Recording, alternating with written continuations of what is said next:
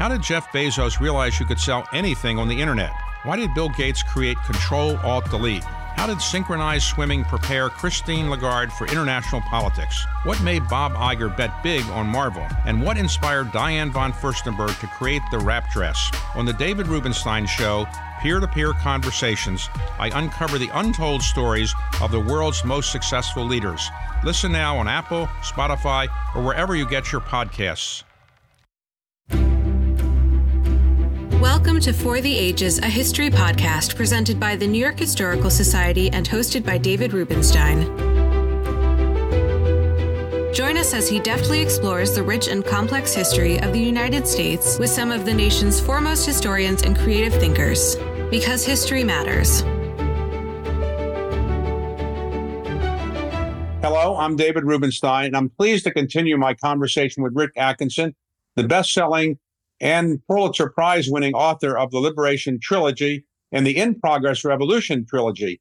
Today, we will discuss the remaining volume of the Liberation Trilogy, a narrative history of World War II, Europe from 1942 to 1945. Rick, thank you very much for joining us. Thank you, David. I'm, I'm glad to be with you. So, in hindsight, do you think the U.S. could have launched an invasion of Western Europe before 1944? I don't. It'll be one of those counterfactuals that the historians will be arguing about generations from now. There was a belief in the uh, higher echelons of American uh, military leadership that it possibly could have been done in 1943. There would have been advantages to that, primarily in uh, relieving the French of uh, the burden of the Nazi boot on their necks. But I think when you look at the invasion that occurs on June 6, 1944, and you see how difficult that was, what a near run thing it actually was, I think that to believe it could have been done a year earlier uh, without the extraordinary resources that had been marshaled in that intervening year between uh, summer of 1943 and summer of 1944, that uh, it, it could not have been done. And moreover, had it failed, had the uh, Americans and British and Canadians uh, been thrown back into the sea at Normandy, uh, then it was probably going to be at least another year, maybe longer, before the invasion could be mounted again. You would have lost the opportunity of surprise, and it was a surprise at Normandy. The Germans uh, suspected that the invasion was more likely to come at the Pas de Calais, which is the closest point on the French coast to Britain. And you probably would have had a different commander. If Eisenhower had been the uh, commander when the invasion occurred earlier and it had failed, he probably uh, would not have survived that. And so you'd have somebody else uh, commanding it. So I think that as it turned out, uh, the decisions that were made, the timing that was made was appropriate. So uh, there was a wide discussion about who was going to lead the invasion of Western Europe. And it was widely thought at that time, as I understand it, that George Marshall would lead the invasion. Why did George Marshall, who was close to Roosevelt, not get that assignment? And was Marshall very disappointed about not getting the assignment? Yeah, George C. Marshall, not a West Pointer, incidentally, a graduate of the Virginia Military Institute, Marshall had become the chief of staff of the army of, on all days September 1st, 1939, which was the day that Germany invaded Poland. Sheer coincidence. And as chief of staff, he is the long pole in the tent for the United States Army. And among the combined chiefs, which includes the Navy and, and the Army Air Force, at that point, uh, the Air Force was part of the Army. He is first among equals among uh, American military men. He thought by the time we were getting close to the invasion of Western Europe that he was going to be the commander in chief, that he and Eisenhower would essentially swap jobs. That Eisenhower, having commanded for North Africa and having commanded for Sicily and for the initial invasion of southern Italy, that Eisenhower would then come back to Washington frankly, the decision is made by Roosevelt, and the decision is made by Roosevelt because he says, quite honestly, I can't bear to think of not having you, George Marshall, uh, in Washington. I trust you so much. I rely on you so much. Your importance to the Allied effort is so important. You're so experienced at this point. I need you here. And so the decision is made. Marshall uh, is the sort of man who would never betray his disappointment. Uh, we know that uh, he was privately disappointed. He never voiced any criticism of the president. He never said, gosh, that job should have been mine. he salutes and carries on because that's the kind of uh, soldier that he was. So, how long did the planning take for the invasion? How many soldiers and ships and airplanes were involved? And was Eisenhower really in charge of the entire planning? Everything uh, in the end was his final decision, or did he have to get things approved by Churchill and, and Roosevelt?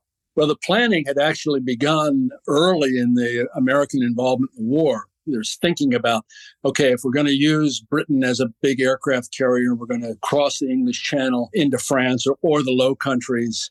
Uh, how would we do this? So they've been thinking about it, and planners have been working on it, working on the 10,000 small details. It accelerates in earnest in 1943. Eisenhower uh, goes back from Italy to take over the planning he is the decision maker, but he does have bosses. The bosses include the combined chiefs of staff. Those are the American and British uh, senior commanders of, all the services. And of course, the two political leaders, Roosevelt and Churchill. So there's a, a fair amount of vetting that goes on. But Eisenhower is the one who is making the decision he's going to make the decision uh, of, of, whether to launch the invasion on June 5th, which is when it was uh, originally planned. But bad weather precludes that. He makes the decision to postpone it. And he makes, in some ways, an even harder decision to do it on June 6th when the weather is still pretty crummy. But he, he realizes that it's kind of now or never that the window, and it's a complex uh, sequence of events that need to happen with the moon being right, and the tides being right, and the sea state being right. He's going to make that decision. He is the, the ultimate decision maker when it comes to operational decisions in Normandy. How did the Allies disguise what they were planning to do and where they were planning to do it? Well, there was a very elaborate deception plan. It's largely formulated by the British, who have a, a, a, genius for deception, as it turns out. There was a hope that you could confuse the, the Germans about where you were coming and when you were coming. There was no question if you were coming. Everyone recognized that there had to be an invasion of Western Europe uh, at some point, somewhere. So this deception plan was called Fortitude, uh, included for example, uh, creating a notional, a fictitious army group in Scotland. It included placing fake tanks and landing craft along uh, the British coastline so that if the Germans had reconnaissance flights, they would look down and they would see all these uh, tanks and planes and landing craft, which were actually just balloons or cutouts. All of it trying to convince the Germans that the invasion is coming later than it is, later than early June, and that it's coming in a different place, particularly uh, the Pas de Calais, that nearest point on the French coast from the coast of Britain. And it was entirely successful. The Germans uh, never did figure out when the invasion was coming.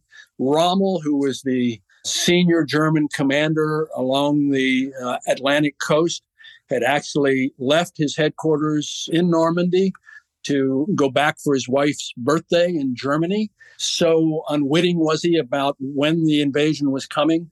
He had to hurry back to his headquarters when he got word that uh, something serious was happening on the beaches of Normandy.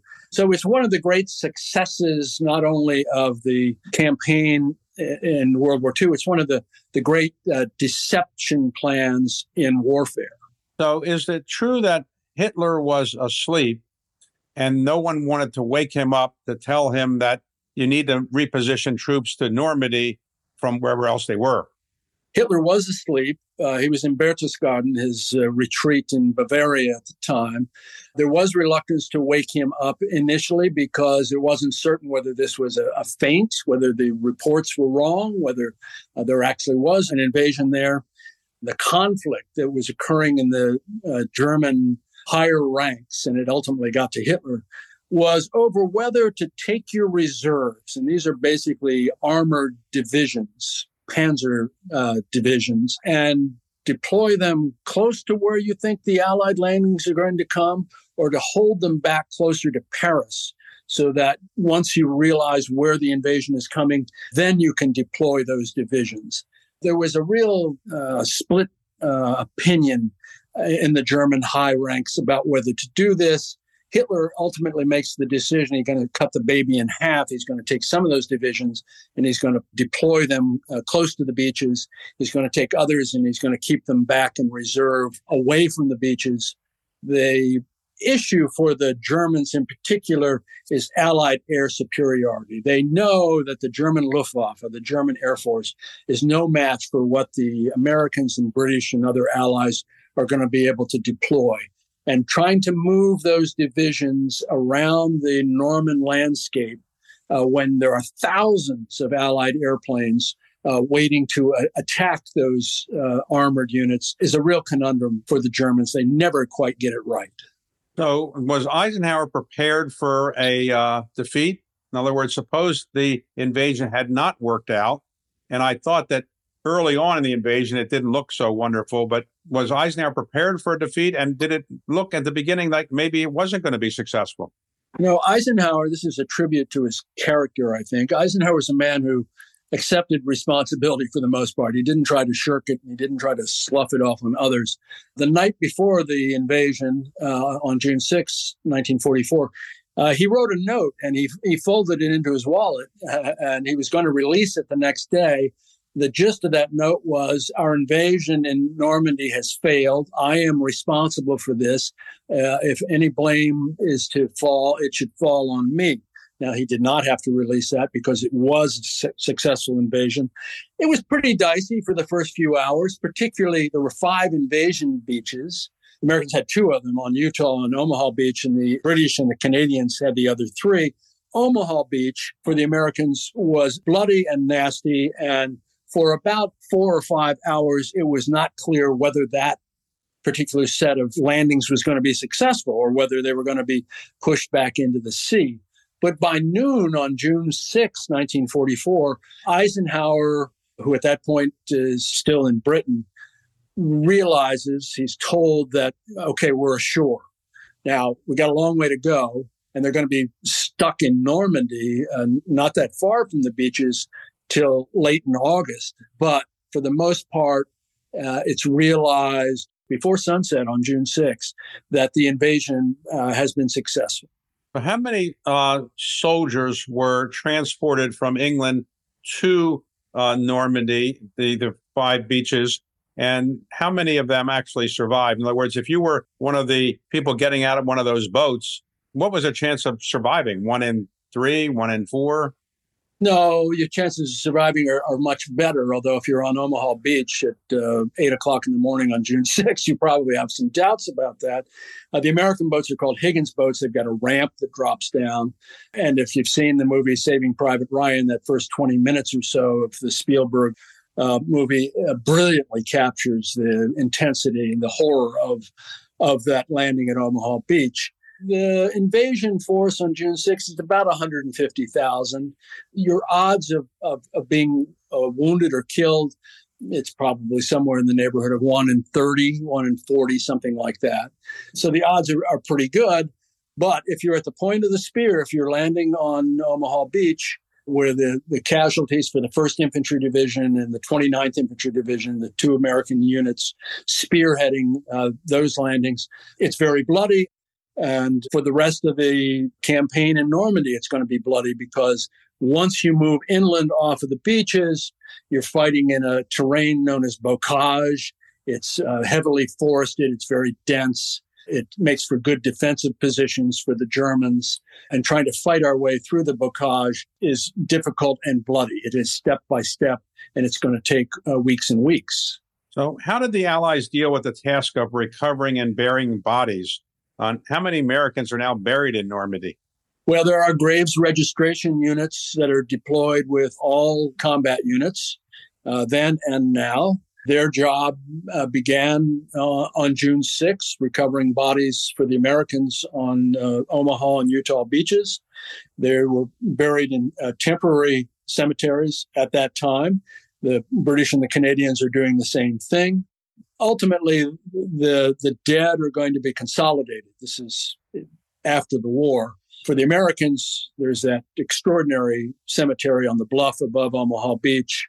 I think there are about 10,000 Americans buried there now, not just from uh, Normandy, although primarily from Normandy, but others from the campaign across France are buried there too.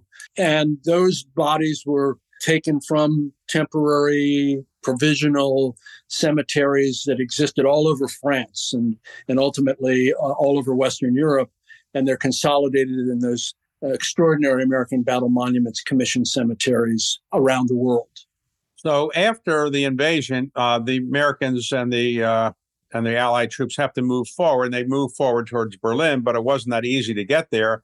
They engage in what became known as the Battle of the Bulge. What is the Battle of the Bulge? Did more people die in the Battle of the Bulge than died in the Normandy invasion? Yes. Well, once we we the Western Allies managed to get out of uh, Normandy, then the terrain is good. It favors mobile mechanized warfare, tanks and trucks, of which we've got many, many. And the, there is a race across France.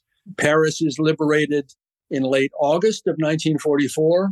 The Germans are reeling. They're falling back as fast as their legs can carry them, back to essentially the frontier of, of Germany. There is a stout defensive uh, wall. It, in, includes machine gun emplacements and barbed wire and all the other defensive paraphernalia that uh, Hitler can mass. And it runs essentially from the northern coast of Germany all the way down to the Swiss border. So when the Allies, the Americans, the British, the Canadians, and, and others at this point, reach this point, and we're now talking about mid December 1944. It's a belief through the uh, ranks that the war is about over, that the Germans are reeling, they're all but uh, defeated, and that they don't have the stamina or the capacity to launch a substantial counteroffensive. That is completely wrong. And on December 16, 1944, the counteroffensive in the Ardennes, which is in uh, Belgium and Luxembourg, very hilly, very thickly forested terrain is launched. It's it's a brainstorm of Hitler's. Uh, his generals don't want to do it. They don't think it can be successful. Hitler wants to launch a counteroffensive that drives the Allies back and can go all the way to Antwerp, where the main Allied port is now. And that is going to be the biggest battle for the Americans in World War II. It's going to last about six weeks. It's going to be extremely bloody but it is going to be essentially the, the last substantial gasp. It's the last capability that the Germans are going to have uh, to uh, thwart the invasion of the fatherland. Uh, from that point on, uh, the Germans are, are, are fighting ferociously, and they're going to fight ferociously until May of 1945. But they're running out of fuel, they're running out of airplanes, they're running out of everything. And the Battle of the Bulge, as we call it, and it's called that because the German counteroffensive knocked the uh, American forces back 80 miles and caused a bulge in the line. It was the greatest loss of yardage for the United States Army in World War II. But the Battle of the Bulge is going to sap German strength, as Hitler had been warned by his generals, to the point where their cause is largely hopeless. So when Eisenhower gets to the mainland of Europe, and he ultimately sees the concentration camps. Uh, is he horrified at what he saw? And how did he want to make certain that everybody knew that these concentration camps weren't just concentrating people together, but they were killing people? You know, there uh, was information available, uh, partly by uh, courageous Jewish organizations, partly by the fact that the, the Russians had liberated camps in the East there was a, a, a vague knowledge that uh, there was something horrible happening in these camps, that they were in fact extermination camps in some uh, cases. But it's not until the main camps begin to be liberated in April of 1945 with uh, cameras, uh, with news organizations there to record this, to show the horror of it to show the extent of it, to the point where newsreels are shown in the United States and in Britain before movies in movie theaters, where you see the, the, the images we're all familiar with now with stacks and stacks of bodies and all of the horrible, depraved things that happened there. It's not until then that uh, the world really understands fully what has happened. Eisenhower is as horrified as anybody when he first sees the camps. He uh, goes with uh, Patton and, and Bradley in April 1945 to Ohrdruf. He orders that uh, German civilians be marched through these camps to see what happened, because of course the German civilians are protesting that they know nothing about this. Uh, and this is something that will be repeated elsewhere. He is determined that there will be no denying this, that there will be accountability for this, that these are war crimes, that they are, as come to be defined, crimes against humanity. And it becomes a cause for him and the, the rest of the Allied high command. So, in your mind, is there any doubt that Hitler committed suicide and he died in his bunker under Berlin? There were always rumors that he escaped or the Russians took his body or took him back to Russia. Uh, any views on that?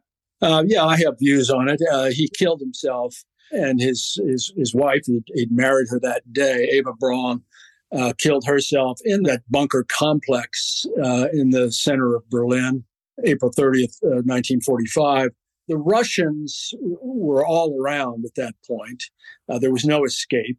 And the Russians found the charred bodies actually after he shot himself and Eva had taken cyanide aides carried the bodies up the flights of stairs to the surface where there were artillery shells falling around and um, it was a moonscape already at that point in berlin and uh, as he had directed the, the bodies were covered with petrol uh, and they were burned the russians found those remains and took them back to Moscow. They also found Hitler's dentist and his dental records. And they were able to confirm that the jawbones that they found were, in fact, uh, Hitler's, that the dental records matched the teeth that were found. There's no doubt that he killed himself. And there's no doubt that he and Eva Braun's bodies were burned. Final question, Rick. In hindsight, which is always 2020, is there something that Hitler could have done or the German military forces could have done to win the war in Europe, or something that the Americans and the Allies could have done that would have made it more likely that they would lose the war? Well, you know, Hitler made several strategic mistakes. Invading the Soviet Union in June of 1941 was one of them.